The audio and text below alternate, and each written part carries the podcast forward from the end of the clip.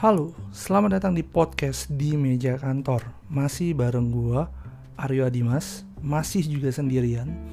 Kali ini uh, mungkin ini episode ketiga terakhir uh, gua masih belum ketemu guest yang cocok waktunya untuk ngobrol jarak jauh. Karena sebenarnya memang podcast walaupun uh, ada uh, podcaster tamu sebenarnya bisa jarak jauh karena banyak caranya lah. Ada pakai zoom yang direkam dan lain-lain. Tapi memang belum cocok aja ketemu waktunya. So uh, tapi gue tetap excited untuk uh, ngejalanin podcast ini. Karena dua podcast terakhir di mana gue sendirian ternyata menunjukkan uh, traction yang cukup oke. Okay, banyak juga yang uh, dengerin dan banyak juga yang uh, ngasih komentar balik dan lain-lain which is gue happy banget ngeliat itu gitu Nah, so hari ini gue akan bawa uh, salah satu tema yang mungkin lumayan jadi pro kontra. Mau tahu apa itu? Gue akan cerita tentang jadi yes man di kantor. Nah, ada yang tahu kan uh, apa itu yes man? Yes man ini mungkin kalau kalian lihat, mungkin kalian atau misalnya teman kalian itu yang doyan memang say yes terus mengenai apa pun yang diassign ke dia. Misalnya dikasih tugas baru, dikasih tanggung jawab baru, dikasih jabatan baru, dikasih area kerja baru, pokoknya dia yes, yes, yes, dan yes aja jawabannya. Nah, gue selalu bilang bahwa yes man ini jadinya oke okay atau tidak oke, okay, itu tergantung dari masa kerjanya orang tersebut. Nah, kenapa masa kerja? Kalau sampai kalian jadi yes man di awal karir, itu bisa dibilang itu momentum yang sangat tepat. Mengapa dengan menjadi yes man, itu banyak pintu kesempatan terbuka lebar. Ambil contoh nih, uh, ada tugas baru bilang yes, ada uh, ajakan untuk project baru dibilang yes, dan apa pun itu, pada akhirnya si anak baru ini terbuka matanya mengenai hal-hal baru di kantor, bahkan hal yang di luar role ke, uh, role kerjanya dia gitu dari situ dia mungkin juga ketemu bos baru dia ketemu uh, partner kerja di divisi lain yang baru. Alhasil pengalaman anak ini akan cukup kaya ketika dia jadi yes man di awal karir. Nah makin naik posisi kita level kita tanggung jawab kita jadi yes man ini tidak lagi selalu baik. Nah hari ini gue akan spesial bahas pada momen tersebut. Karena kalau yang baik tadi udah clear lah tapi ketika jadi yes man tidak selalu baik, ini kenapa? Nah, gue akan coba bahas satu persatu. Alasan pertama, dengan menjadi yes man, dengan say yes for all of the opportunity atau misalnya kayak project, kita itu kerap dianggap tidak banyak berpikir. Nah, ini agak problem ketika posisi kita udah senior. Kenapa?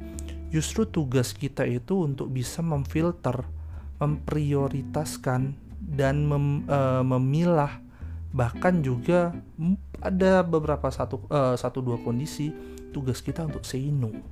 Kenapa? Kalau sampai kita sebagai senior atau misalnya kayak ya not first jobber lah, kita udah punya tim dan lain-lain, kita tuh membawahi tanggung jawab yang cukup ketat akan sesuatu.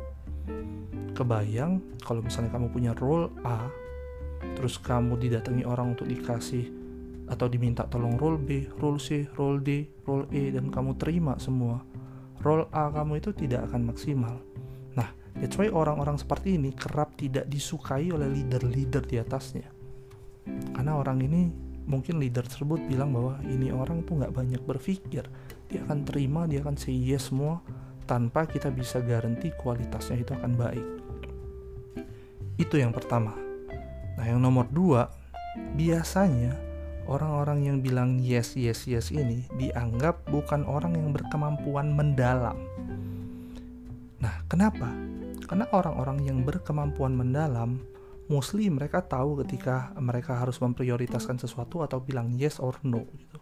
Karena mereka tahu juga bahwa kapasitas dan value mereka untuk mengerjakan sesuatu ini udah di-assign ke satu tugas yang memang fix tugasnya dia gitu loh kecuali ketika tugasnya selesai terus dia mau membantu orang itu beda tapi kalau yes man ini kan tidak peduli tugas kamu selesai atau tidak tapi dia akan terus terima perminta tolong per, perminta tolongan orang atau misalnya tugas padahal dia punya hak di situ untuk bilang uh, yes or no Nah, di sini biasanya seperti yang saya bilang tadi dianggap bukan orang yang berkemampuan mendalam.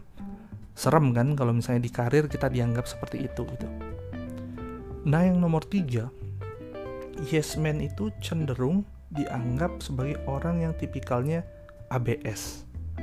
Nah, mungkin pada tahu nih apa itu ABS.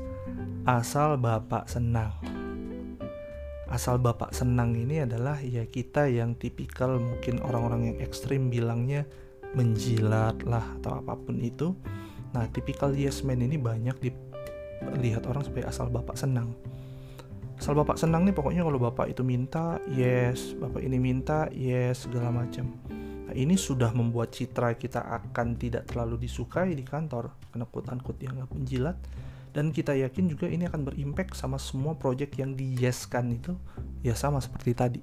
Tidak akan maksimal datangnya. Nah ini uh, sayang kan kalau misalnya kita dilihat sebagai uh, figur atau profesionalis yang berkarakter seperti ini gitu. Nah, yang nomor empat mirip sama beberapa hal di atas juga. Orang-orang yang yes man biasanya kualitas kerjanya akan standar karena mereka mengejar terpenuhinya secara kuantitas tugas-tugas tersebut. Apa maksudnya? Karena ketika kalian say yes, yes, yes, kalian itu jadi punya tanggung jawab itu banyak sekali. Karena kalian terima semua gitu kan. Sehingga kalian tidak lagi berpikir tentang kualitas. Tapi kalian berpikir tentang kuantitas. Yang penting selesai. Nah, ini sekali lagi di dunia profesional yang namanya yang penting selesai itu sangat-sangat fatal untuk diterapkan apalagi kalau kalian dianggap sebagai orang yang prinsipnya seperti ini yang penting cepat selesai gitu nah hal ini yang uh, menjadi dasar bahwa saya melihat bahwa untuk jadi yes man itu akan sangat berimpact ke kualitas kerjaan bahkan saya yakin itu bisa saya bilang gitu nah That's why empat poin itu menunjukkan bahwa semakin uh, senior level kalian, mulailah jadi pribadi yang bisa memprioritaskan sesuatu. Mulailah jadi pribadi yang memang bisa memilah mana yang harus uh, mereka utamakan, mana yang harus mereka uh, taruh di belakang, bahkan mana yang harus mereka tolak dan tidak kerjakan. Oke? Okay? mungkin uh, teman-teman lebih paham uh, pada saat ini uh, pada saat ini setelah saya cerita jadi tolong diterapkan apabila teman-teman memang sudah memegang rule-rule uh, yang cukup penting coba pikir lagi apabila mental teman-teman adalah yes man besar kemungkinan itu bukan hal yang menguntungkan. Walaupun dalam jangka waktu pendek mungkin teman-teman merasa teman-teman disukai karena jadi yes man ini tapi pikir ulang sekali dua kali tiga kali lagi gitu. Gitu aja uh, podcast saya hari ini tentang uh, menjadi yes man yang tidak selalu baik kalau misalnya teman-teman ada masukan, ada input baik terkait podcast sekarang atau justru saran untuk podcast-podcast berikutnya, silakan mention di meja kantor di Twitter ataupun di Instagram. Gue bakal seneng banget uh, karena tandanya itu uh, podcast gue banyak yang mendengar atau banyak yang menyimak dan syukur-syukur itu memberikan value ke teman-teman. Terima kasih, sampai ketemu lagi di podcast berikutnya. Salam.